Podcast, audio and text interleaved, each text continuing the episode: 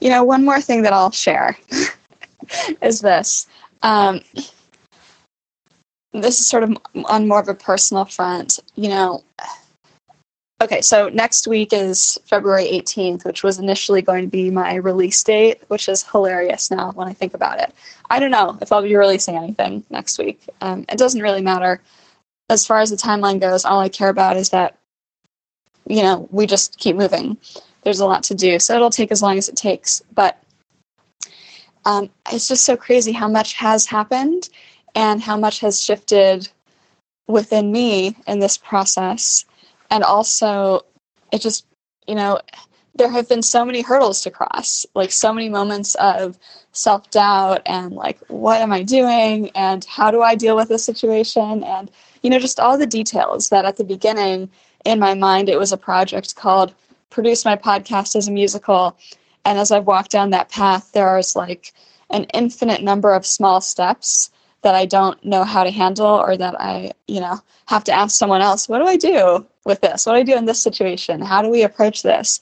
And um, you know, there have been some some challenging moments as part of that, but it's also so exciting in many ways, in large part because I just remember when I was in college, I, I sang in this amazing choir.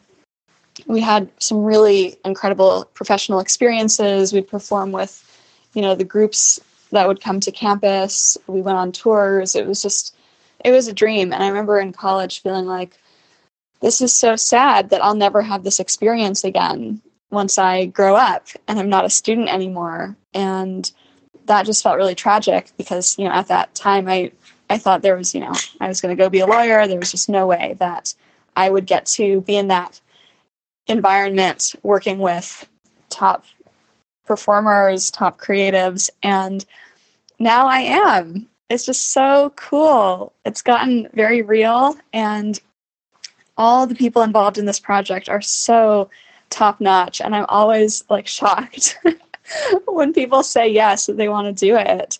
Um, you know, two of the singers I approached this week, uh, you know, and I said, I don't have anything to show you yet, but here are all the details and I expected they would say, okay, well, let's wait until you have something. But they both said, no, no, no, this sounds great. Count me in.